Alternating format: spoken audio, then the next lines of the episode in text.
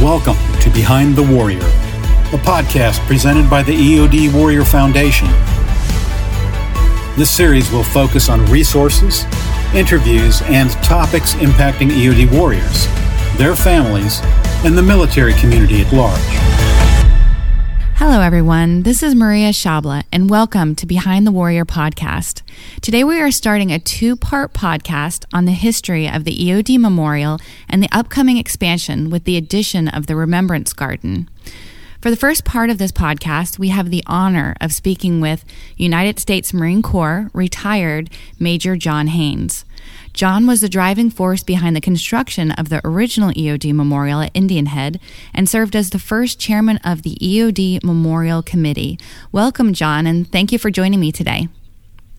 Thank you very much, and it's an honor to be with you. You are so welcome. John, you started your military career at a very young age and went on to serve in World War Two, the Korean War, and Vietnam.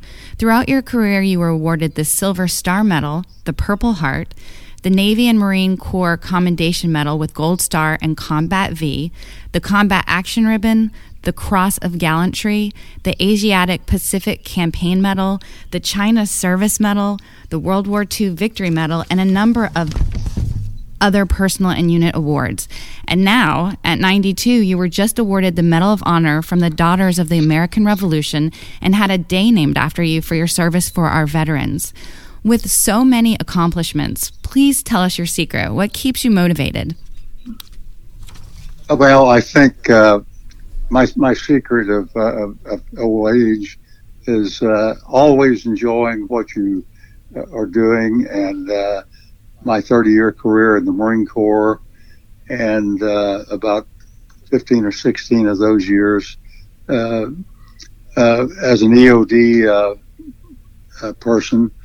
Uh, I uh, thoroughly enjoyed what I was doing uh, at, at at all times, and uh, I looked at it as an honor and a privilege to be able to serve my country, uh, a country that has given so much to me.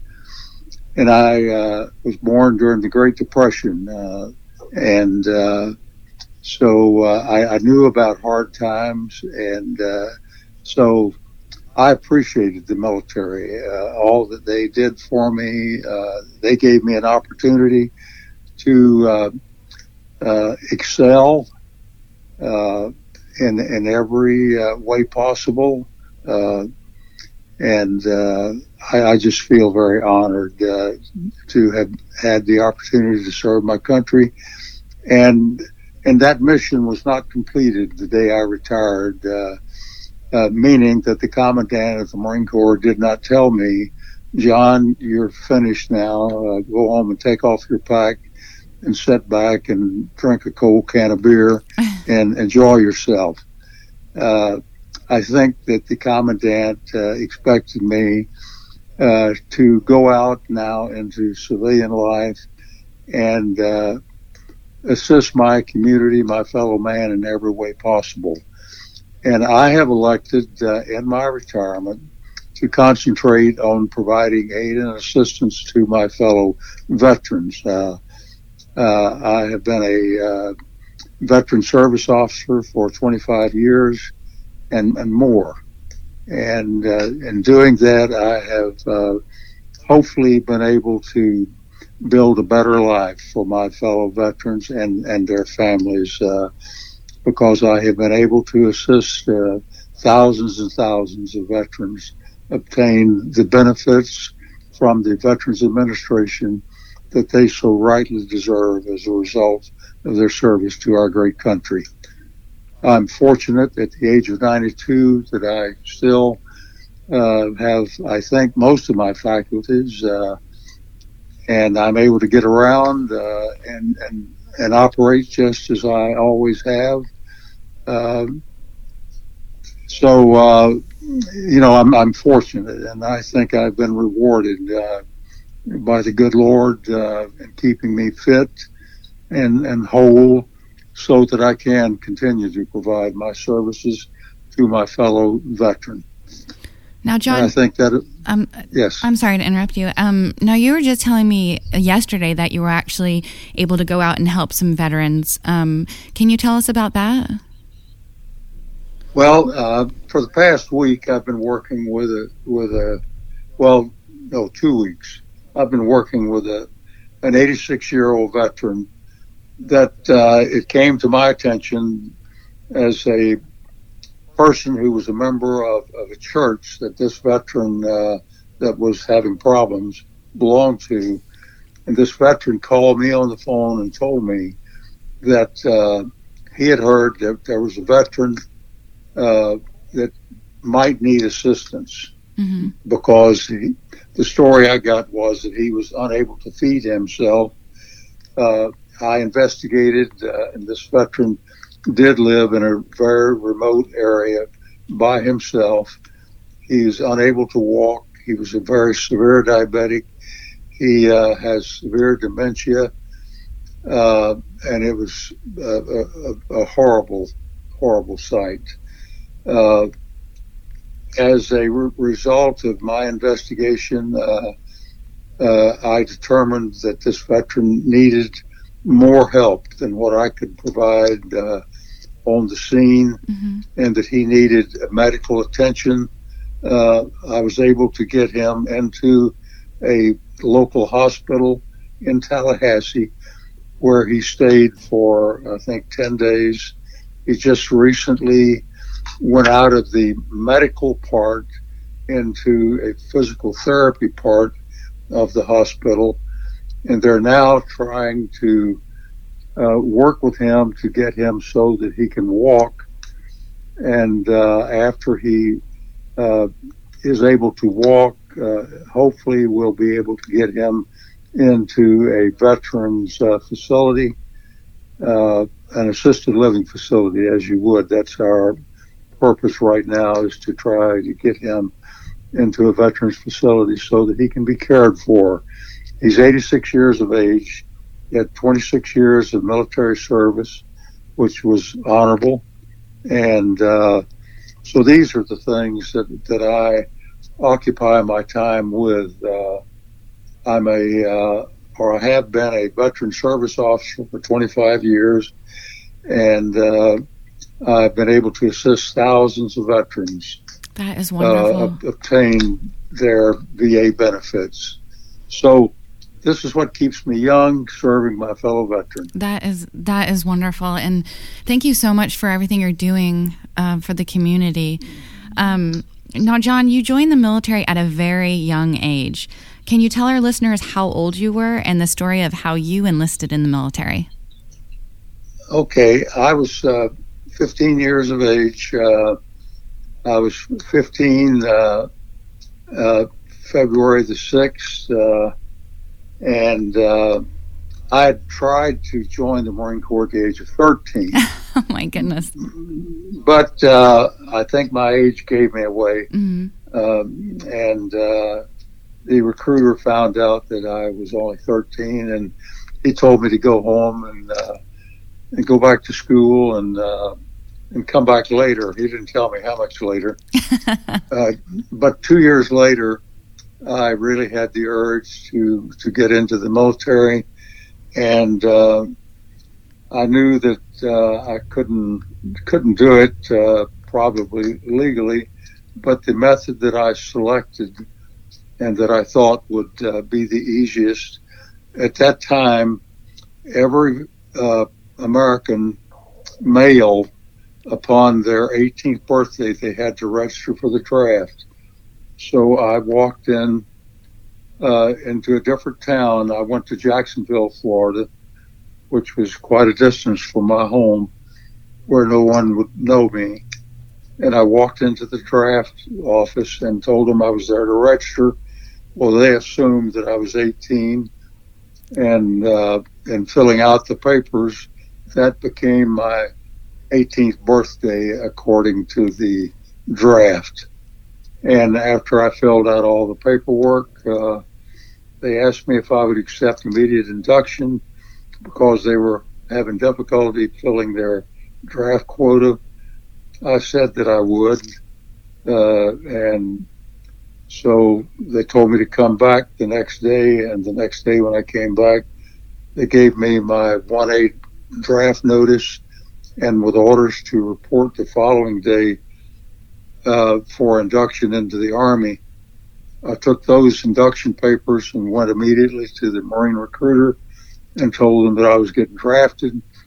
So they took those draft papers and joined me uh, up into the Marine Corps at that time. And uh, the next morning at six o'clock, uh, I was on a train uh, from Jacksonville, Florida to Parris Island, South Carolina. And uh, that's how I did it. And uh, I'm sure that that could not be done now with the computers and everything that we have. Uh, you know, everybody knows everything about everyone. Right. So, so I don't think I could have done that now. Uh, but uh, I don't regret going in at the age of fifteen. I was uh, able to do everything in, in Marine Corps recruit training that uh, my fellow uh, Marines could do. And as a fact, uh, the day we graduated, I was designated as the most ready for combat in my seventy-four man platoon. Today they call that being the honor man, but back in those days they called it most ready for combat. I, I was fortunate uh, that they uh, didn't find out that I was only fifteen uh, because I, I was doing what I wanted to do, and I was serving my country. And and that's something that I really wanted to do.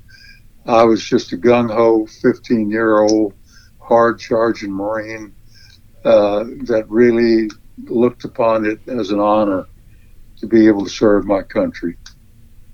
That is really just unbelievable, um, John. I have, you know, two questions come to mind. Um, number one, um, how did your parents um, feel about you enlisting so young? Uh, well, my uh, my father was in the South Pacific at that time. Mm-hmm. He was in the uh, Merchant Marines. My older brother was in the uh, South Pacific at that time, serving. Uh, and uh, my mother didn't realize that I was in the Marine Corps for about a month. No. be- because she thought that I had gone to Jacksonville to visit my uncle, and when my uncle realized that I was no longer there, he thought that I had gone back home to to my uh, home. And uh, but after about a month, I wrote my mother and I told her that I was in the Marine Corps, mm-hmm. and uh, that I didn't want her to do anything to to. caused me to, you know, be uh, put out of the Marine Corps because of underage. Right. And and that I would be home and uh, after boot camp on a ten-day leave. Uh, but that did not happen. After boot camp, uh, we were immediately sent overseas. They took five thousand of us out of boot camp and, and uh, took us up to Norfolk, Virginia, off the train onto the ship and uh, down through the Panama Canal Zone and out to the Pacific. But uh, when I, uh, the first letter that I got after I had arrived overseas, there was a letter from my mother, and she was very upset that I didn't come home from boot camp uh, on leave like I promised. Mm-hmm. And, and that she told me that she was going to uh, write the Marine Corps and tell them that I was underage. Oh, no. And I, I wrote her a letter back, and I was hoping it would get there to her before she did anything. And fortunately, she hadn't done anything, because I told her in my letter that I had joined the Marine Corps for four years. And uh, that I raised my right hand, I took an oath, and that uh, I was always taught by her to live up to my word. And I told her, I said, if you do anything to cause the Marine Corps to discharge me, I will never come home. Wow. So she wrote me back and said, okay, son, if that's what you want, uh, I'm not going to do anything. Uh, and two and a half years later, I came home for the first time uh, because I was overseas for two years, over two years. And and that's, you know, uh, was the extent of that. Uh, and I did not correct my age until I had uh, had about, I think, nine years in the Marine Corps. Uh, I had just returned from Korea, and uh, I was assigned a job at, at the Marine Corps Development Center that required a top secret security clearance. And I figured in the background investigation, my true age would be discovered. So I marched up to my commanding officer and told him that I wanted to correct my age in my record book. Mm-hmm. He was a little upset, and he thought I was on a fraudulent enlistment. But I told him that according to the Marine Corps manual, age alone cannot be used for fraudulent enlistment. But anyway, it worked out fine.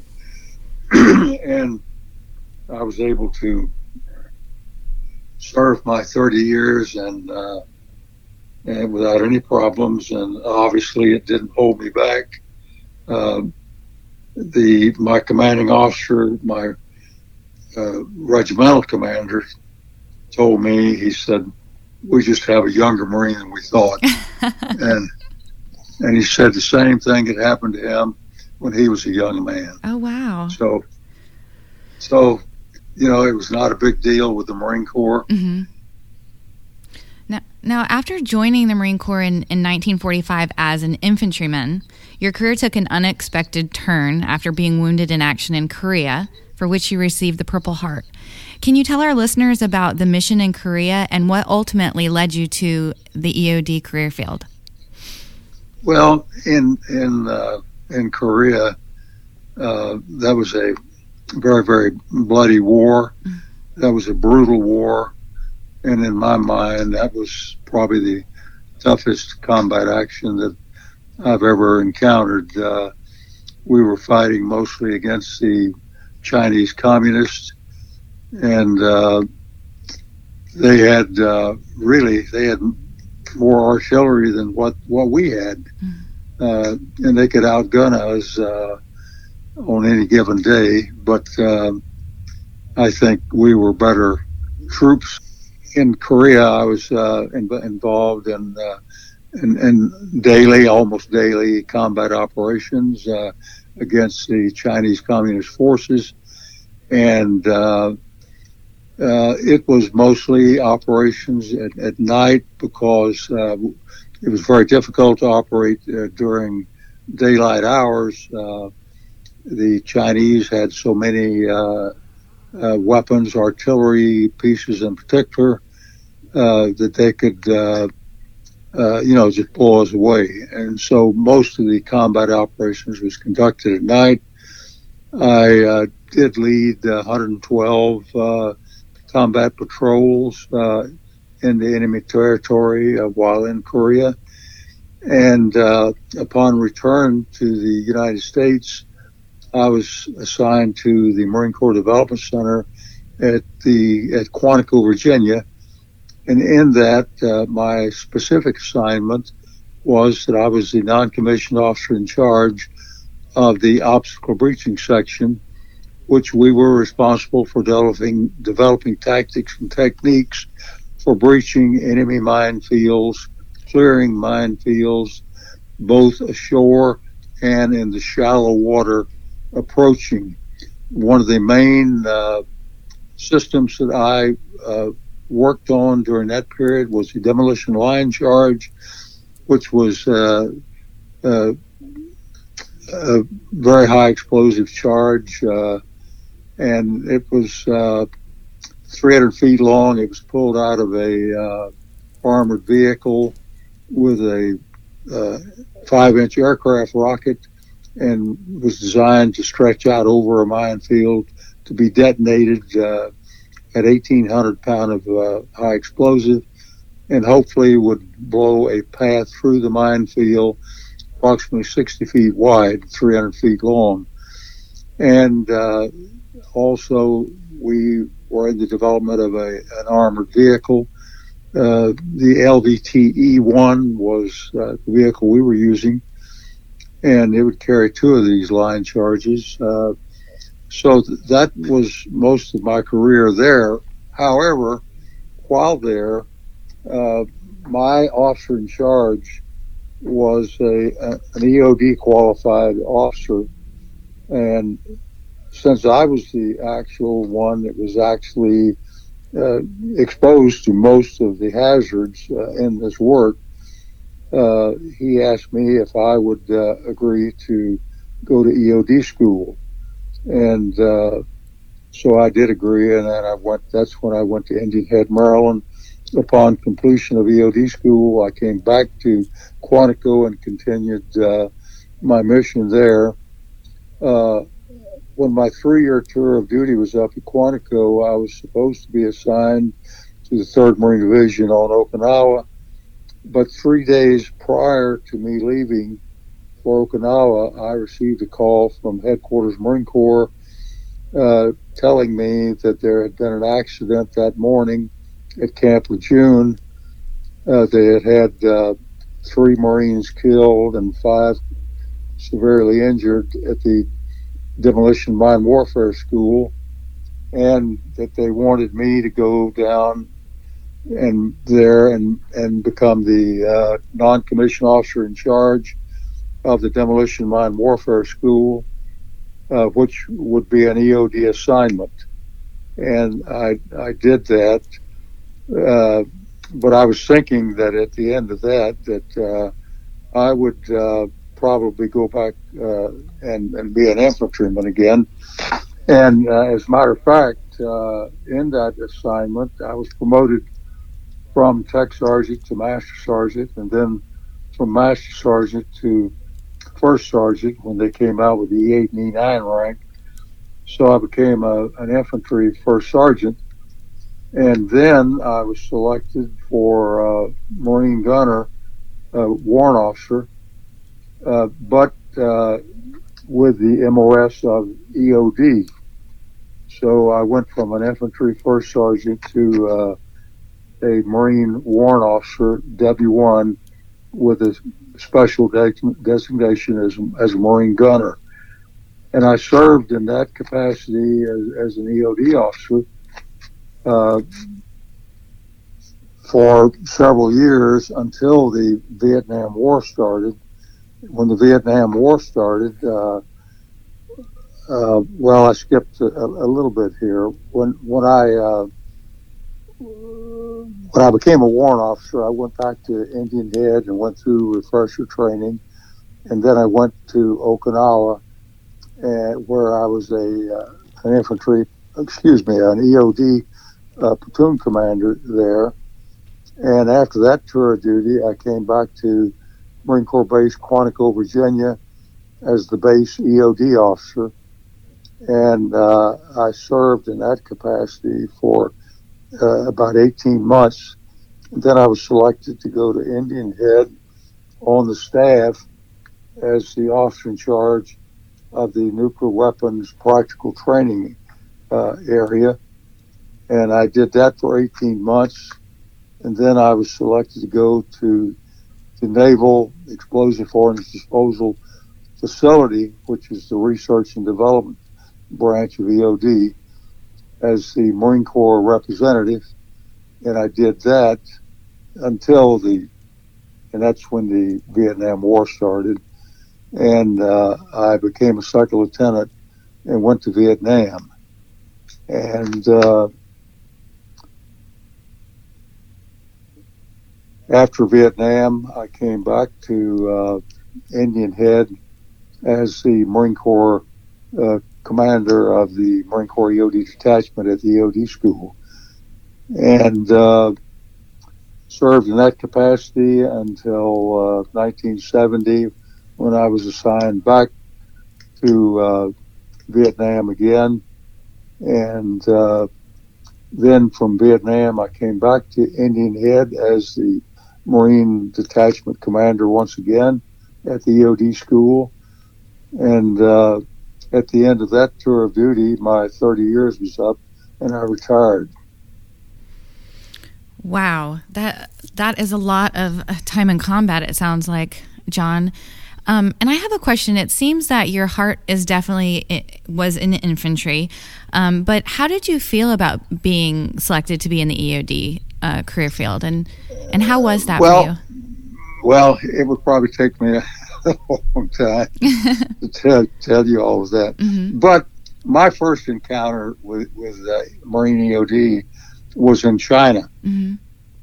uh, during the Chinese Civil War, and. Uh, Uh, I, uh, when I went to Korea, uh, excuse me, to uh, China, I was uh, in uh, uh, in the infantry, but I was a uh, uh, obstacle breaching uh, uh, section uh, of the infantry. Uh, we carried uh, flamethrowers. Uh, Bangalore torpedoes, uh, satchel charges, and we were designed to knock out enemy tanks, uh, uh, blow up uh, enemy bunkers, trench lines, and that sort of thing. But when when I got to China, uh, we had uh, a mission of we were assigned to uh, protect all the trains that were going from central China to north China to haul coal, because coal was the only uh, thing that the Chinese uh, had for heat or for energy. Mm-hmm. And uh, the Chinese communists were trying to blow up the railroad tracks and uh, blow up the trains, the railroad bridges. So the Marines were trying to keep the railroads open. And uh, so... they needed, uh, while well, they requested E O D to go on a little cart in front of each train to uh, uh, clear any uh, mines, booby traps, and, and that sort of thing. But it appears that we only had five E O D men as, assigned to the first Marine Division in China, and they did not want to deploy them.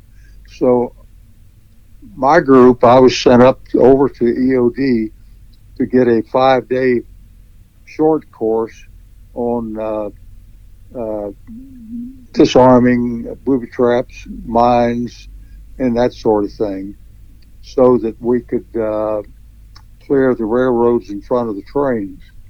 And so that was my first uh, exposure to uh, E O D.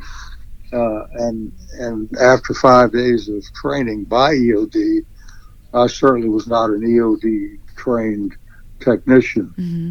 Uh, I, I had just enough training to be able to disarm the mines and booby traps uh, safely, and obviously I did it safely because I'm still here. Right. But but uh, I I. I knew just enough about E O D to know that it was a, a very dangerous, a very hazardous job, and that they were a, a very special, small group in, in the Marine Corps. Uh, and in Korea, uh, I ran into E O D again, but E O D again was assigned to division headquarters, and we could never get E O D when we needed them.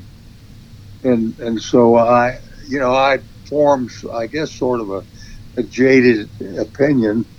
I thought, well, you know, uh, if E O D is so special, you know, why can't we get them when we need them? Right. And, and uh, but uh, I made it a point when I got into E O D uh, that I wanted to be accessible Uh, to the combat forces. Uh, I wanted to be ready, and uh, and and I was able to uh, have enough influence uh, with our E O D program in the Marine Corps uh, particular uh, when I went to Korea, uh, I was able to arrange to get uh, E O D assigned to all combat operations. Uh, if a, a Marine unit was going out, you know, we assigned E O D troops right to that combat unit, and uh, and that worked really, really well. And I, I have a feeling that uh, that our E O D folks are task organized now, and they probably uh, are supporting uh, our combat operations. But uh, after I really got into E O D, uh, I I realized that I could accomplish an awful lot, because I used to have a, a statement with our Marines. I would say, listen, we can get civilians and train them in E O D, but we're Marines. We're Marines first, and we're E O D second, but we've got to be a Marine first. And I was able to get that attitude across, and uh, toward the end of my career in the E O D program, there was there was like two groups in E O D, Marine E O D. Mm-hmm. There was the one the group they called the Haynes trained, and then the the ones that were not Haynes trained. Wow! But I noticed I noticed that the majority of the uh, promotions went to the Haynes trained, and uh, most of the uh, critical assignments went to the Haynes trained, and uh, but I don't mean to to make it sound like that we had two types of E O D in the Marine Corps. We didn't. Mm-hmm. Uh, but I think that our attitude was we were there to support the combat forces, and and, and that's what we did. Uh, we did that in uh, in Vietnam. And and I think it's been done in every war since. Uh, but I, I was I was very very proud of of uh, E O D, my service in E O D. Uh, I wouldn't trade it for anything in the world. I think it's one of the best things that ever happened to me. Was when I did get into uh, the E O D program, I was able to accomplish much more uh, as an E O D. Uh, officer and an E O D technician than than perhaps I would have in in the infantry. However, uh, as you noted, that I was uh, decorated with a Silver Star in Vietnam. Uh, and that was what started out as an E O D mission with an infantry unit, uh, and the commanding officer of that unit became a casualty. And uh, I wound up as the uh, commander of the of that Marine unit, and and that's when I received the Silver Star. Not actually doing an E O D mission, I was doing an infantry mission.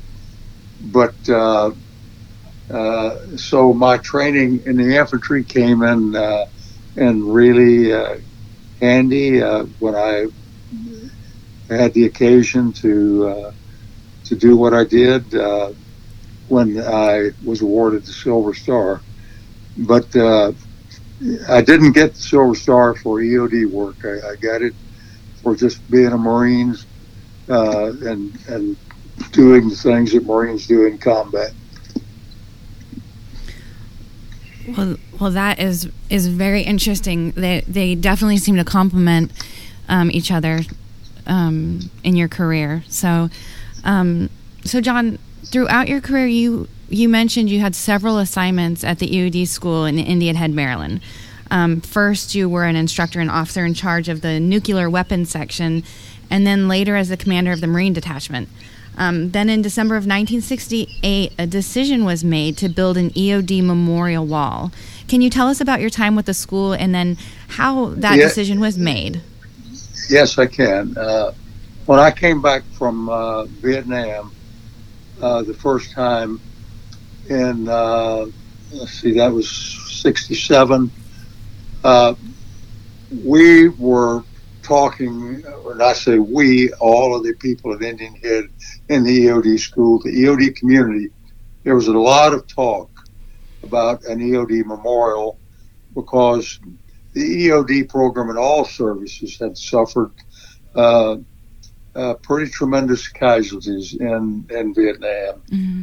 Uh, and uh, and so the talk uh, was was going, but the talk had been going for years and years and years in, in Marine E O D about a memorial at Indian Head.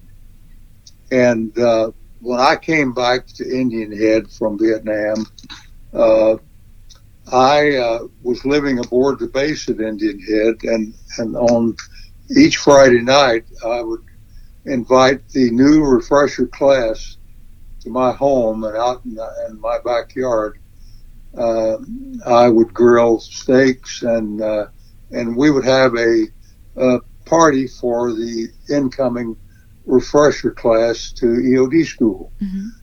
And uh, and almost one hundred percent of these veterans, and many of them had just returned from Vietnam themselves, and and they were asking me, when are, when are we going to get our memorial? When are we going to get our memorial?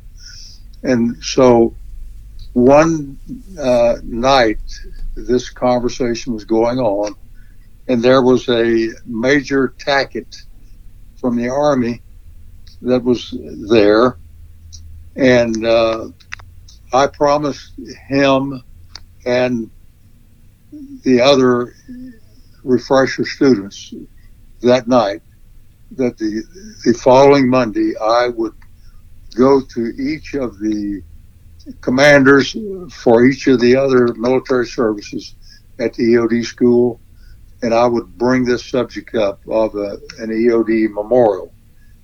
And uh, so I did that. The following Monday morning, I went into the C O of the school, who was Commander Moody, mm-hmm. and and then I got uh, the Army and the Air Force commanders, and we all got together, and I told them, I said, we've been discussing this for years about a, an E O D memorial, but nothing ever happens. All we get is talk. And I think it's time that we did something. You know, we're engaged in a war. We are having a lot of casualties. And I think in honor to those E O D personnel who are giving their lives for for our country, that, that we need to honor them in the form of a memorial. And everyone said, yep, we agree. Who's going who's going to make it happen? And I said, okay, I'll make it happen. I'll be I'll be the chairman of the committee to uh, design, raise the money, and construct the memorial. And the other three looked at me and sort of grinned, and they said, you got it. Make it, make it happen. And so I went to work, uh, making it happen, getting out advertisements to all the E O D community throughout the United States and overseas uh, locations. And uh, we started raising money. Uh, I went through the Public Works Department uh, at the base at Indian Head, and uh, had the drawings uh, made for this memorial.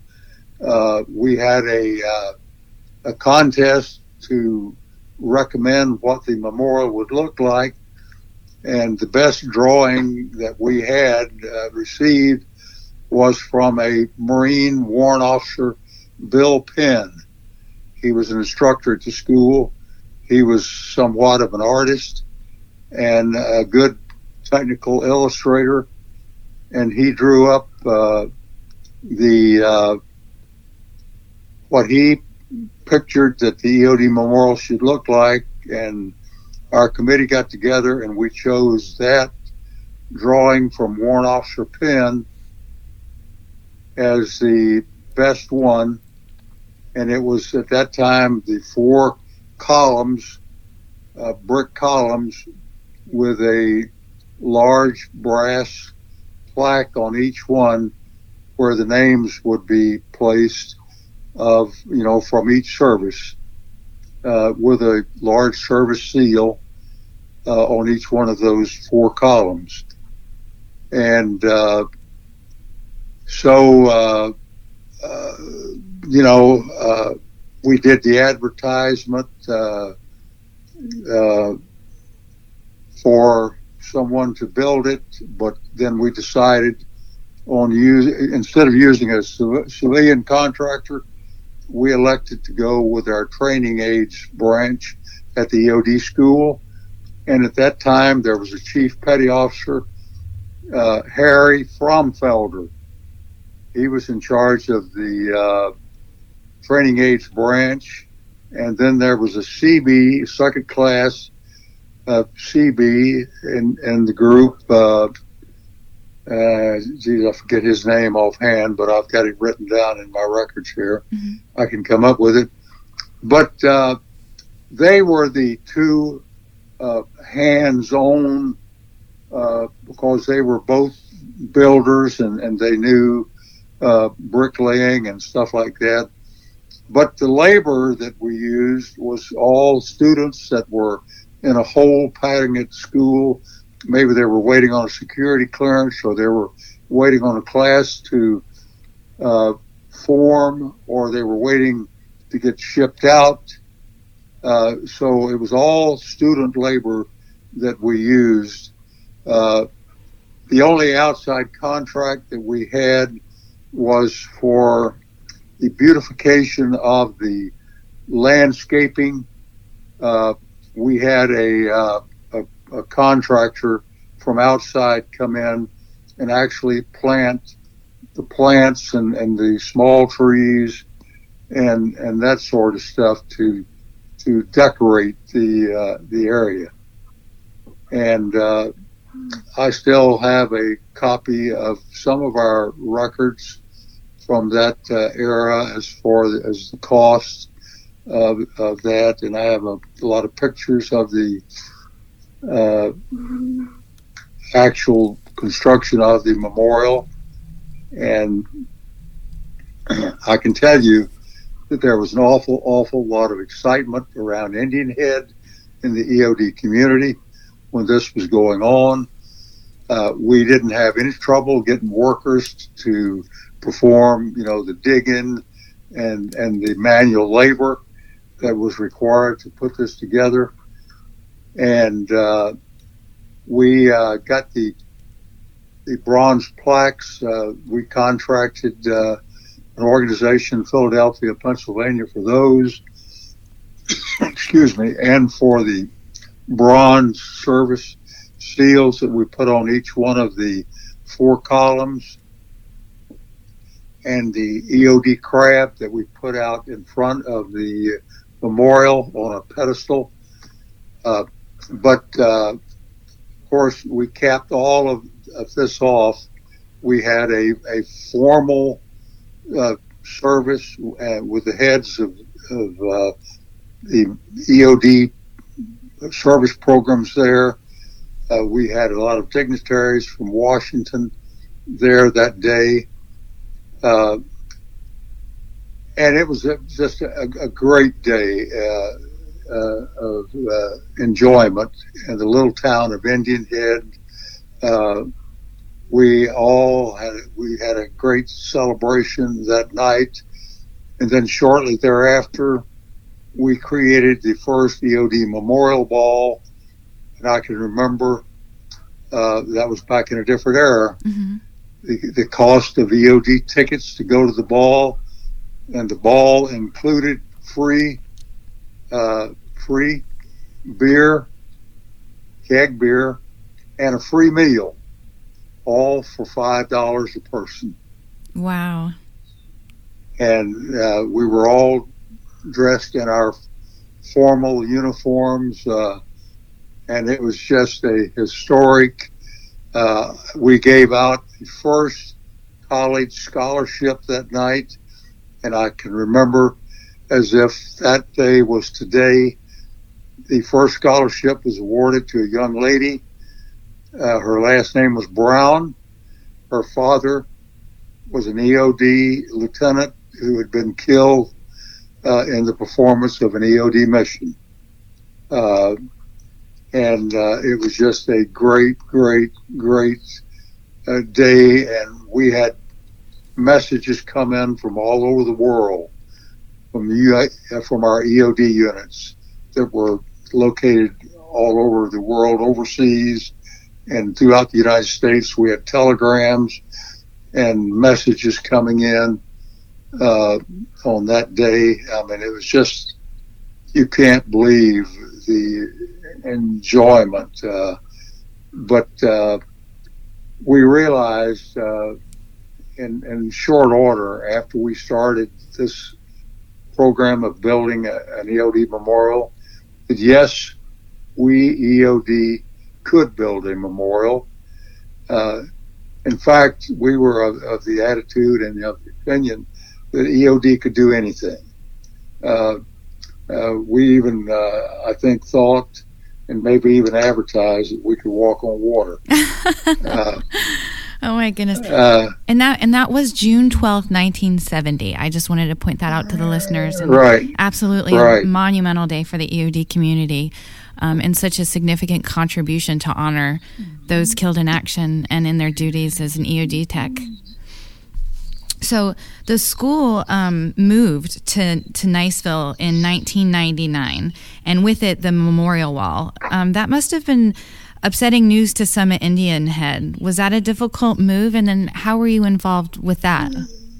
Well, I, I was not involved. Uh, As a matter of fact, I didn't even realize it had happened oh, no. until it until it had happened, mm-hmm.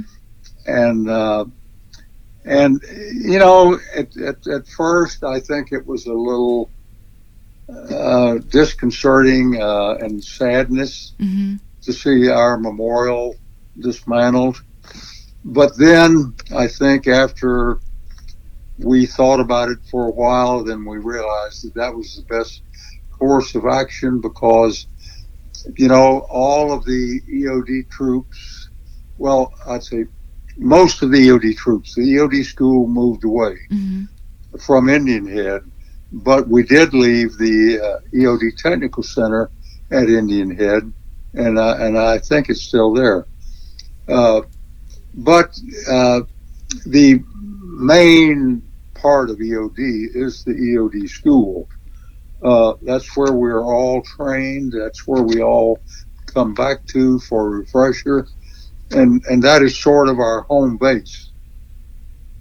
Uh, we consider, now we consider uh, Eglin Air Force Base, you know, the E O D school there, is our home base. Uh, we go back there for a refresher and for other occasions. Uh, we go back there for the E O D Memorial and uh, the E O D Memorial Ball, mm-hmm. and and so that is is home now. And and while at first there was a little sadness, I think uh, among uh, a lot of us old timers, uh, I think we've uh, matured enough to understand that that was probably the, the correct course of action, to move the uh, the memorial uh, because it, it, it is now located at our home base, mm-hmm. uh, you know, where we receive our training, where we come back uh, uh, for our refresher training, where we come back to celebrate E O D and to celebrate and honor all of our fallen E O D comrades. Uh, once a year we do that. And so I think it was a, an appropriate move, and, and I respect that, and uh, and I uh, I honor uh, the E O D Memorial, and I did have the opportunity to go back to uh, the E O D school when when we did the refurbishment of the uh, monument there, when we started running out of room. Uh, I was at that time serving back on the E O D Memorial Committee, and I volunteered to be in charge of the program to design and uh, and and fix the E O D Memorial so it could contain uh, many, many more names. And and I did that, uh, uh, and and I was very honored to do so. Uh, and uh, we did that uh, for a lot less money than what it had been estimated. Uh, we had bids up to nine hundred thousand dollars it was going to cost. Oh wow! And I think I think we spent like twenty-eight thousand dollars to to put the new plates on, which in, greatly increased the number of names. Uh, and I hope and pray to God that that, that, that those uh, new plaques that we put on on those uh, epitaphs there at the school, I hope they remain bare. I hope we don't add many more names. Uh, in fact, it's my prayer that we don't add any more names. Uh, but I know that's impossible. There will be casualties uh, among us. Uh, so now, in two thousand thirteen, the E O D Memorial Foundation merged with the Wounded E O D Warrior Foundation, um, and mm-hmm. and now in twenty twenty-two, we're almost finished the construction of an expansion to that memorial called the Remembrance Garden. Um, it's to serve as a place for family and loved ones to come and honor and remember all E O D techs, not just those killed in action or doing E O D duties. What are your thoughts on the Remembrance Garden, John?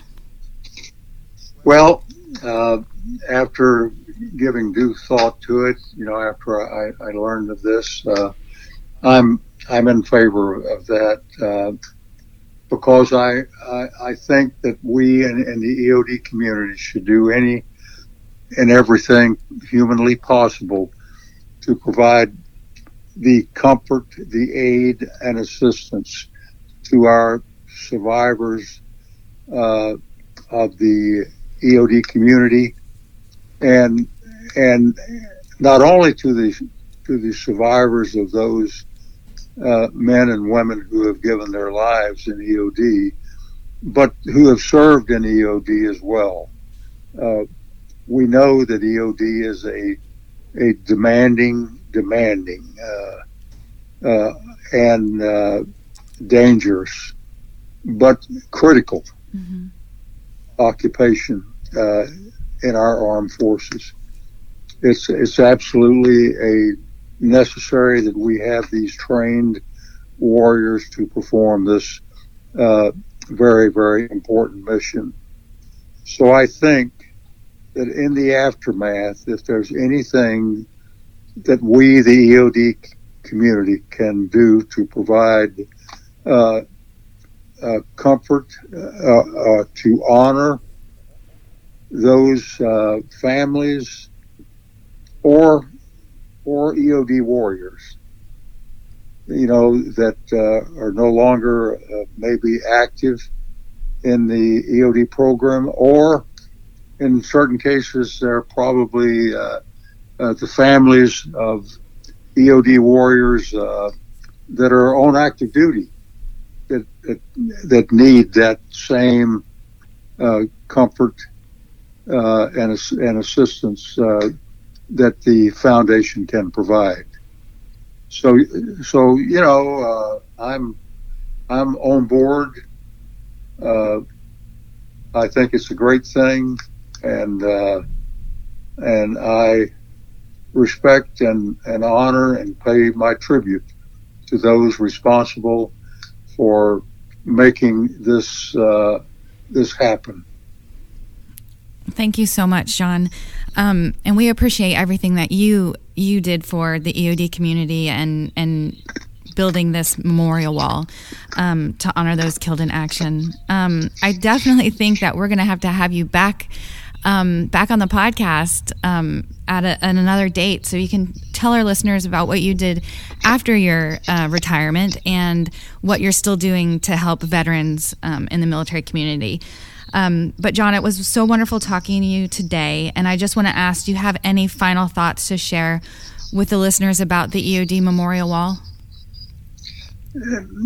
No, I, I, I don't. Uh, I would just encourage uh, as many of our E O D uh, uh, warriors to uh, try to get back to Eglin Air Force Base, especially for the uh, date when we honor our, our fallen and our E O D warriors at uh, at Eglin Air Force Base at the E O D school. Uh, I think uh, this is something that we want to live in memoriam, uh, you know, forever and ever. Uh, we expect this memorial to be there, to uh, uh, to be a place of honor, uh, so that, you know, every family can can look at that uh, E O D memorial and and the new ex- extension that uh, is about to be dedicated. Uh, it can look at this as as something that has been done as an honor, to honor, you know, those E O D men and women who uh, uh, stepped forward to take on this enormous responsibility of of the E O D program uh, as it exists. And uh, I, I just uh, probably don't know how to uh, say it correctly, but uh, I think that we need to get as many of our people back there every year as possible, because this is an honored tradition uh, that we all should look forward to coming back and, and just joining hands once a year back at Eglin. Uh, I myself haven't been able to make it for the past three, three or four years, but uh, I'm going to do everything. I'm trying to work my schedule right now to see if I can be in attendance uh, at this coming uh, service that you're going to have on the fifth. I don't have it quite worked out yet that I can be there, but uh, I'm making every effort possible to rearrange my schedule so that I can be there, because I think that the older guys like myself, we're rapidly leaving the face of the earth. But as long as humanly possible, I think uh, that we, the few who are, are remaining, that, that were here when it started, should uh, get back to Eglin Air Force Base E O D School and uh, and offer our thanks to those who have gone before us, and uh, just pay our respects. Well, I absolutely hope that you can make it, John. It would be an honor to have you there. Um, so thank you again for this wonderful um, conversation. Um, now, keeping in tradition, I'm going to end the interview by asking you some of your favorite things. Um, okay. Okay. What is your favorite song?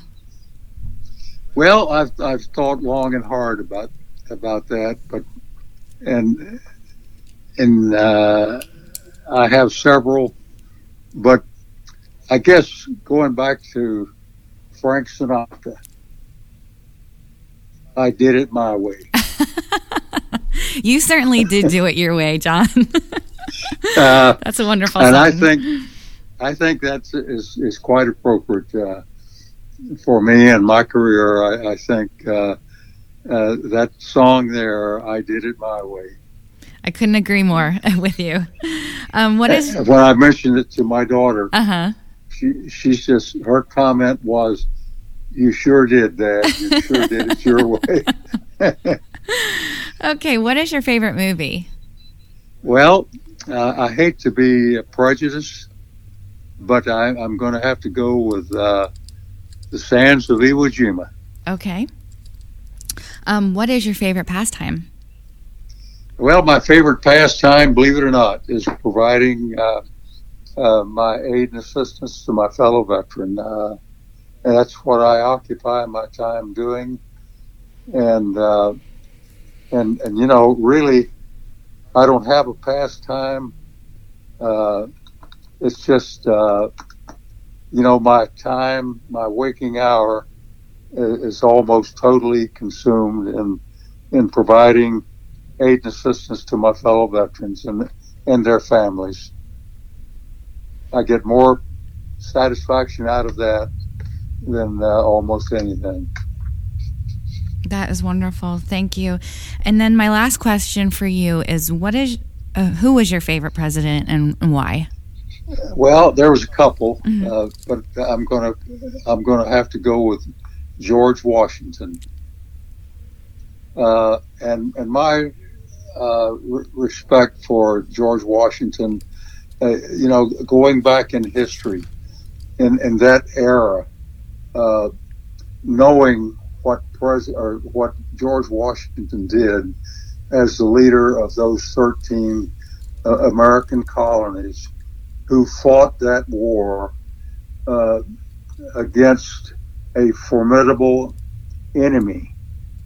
Uh, you know, uh, when he crossed the Delaware and when he was fighting the British, uh, you know, he was a a leader of men. He set the example.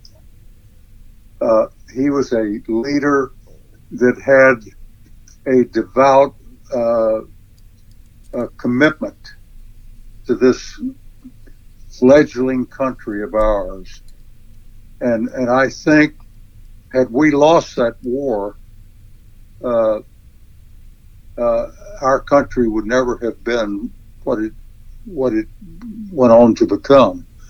And and I attribute that to George Washington and his great men that he led. Uh, these men that were fighting with with very few clothes, no shoes, bleeding. Bleeding feet.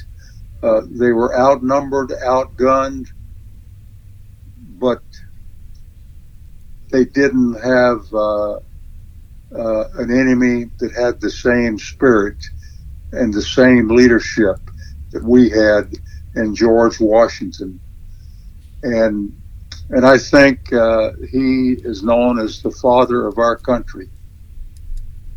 And and I think George Washington was one of the few able-bodied leaders that we had available that could lead this country during that terrible time, because we we also should realize that in that war that George Washington was committing an act of treason against the enemy, you know, uh, the British. Uh, he could have been hung, and he, he would have been hung had they been able to get him. Mm-hmm. But uh, I just think the indomitable fighting spirit that George Washington had when he took that small body of men that he was leading and was able to overpower A, a, a formidable nation and win that war. Uh, I, I just think, uh, and then to become our first president, uh, I've got to put him at number one. Well, that's a great answer, John. Thank you so much. And again, thank you for, for taking the time out of, of your busy life to talk to us about the memorial wall, and we are looking forward to hopefully having you in attendance um, at the um, unveiling of the Remembrance Garden. Thank well, you so much. I'm going to stay in, I'm going to hopefully stay in contact with you. Yes, and, please and, do, and keep keep you posted. Uh, and if there's any way possible for me to be there, I want to be there. Thank you. We will definitely stay in touch, and, and hopefully I can get you to agree to be on another podcast at a later date. Well, uh, I'm always open for whatever I can contribute. Thank you so much. Um, I, I will always maintain that attitude uh, until the last last song is sung. You are a great inspiration, John. Thank you so much, and take care. Thank you kindly. Bye-bye. Bye-bye. Thank you for listening to our Behind the Warrior podcast. This series is provided to you by the E O D Warrior Foundation. To learn more, please visit us on Facebook or at e o d warrior foundation dot org. And don't forget to tell a friend.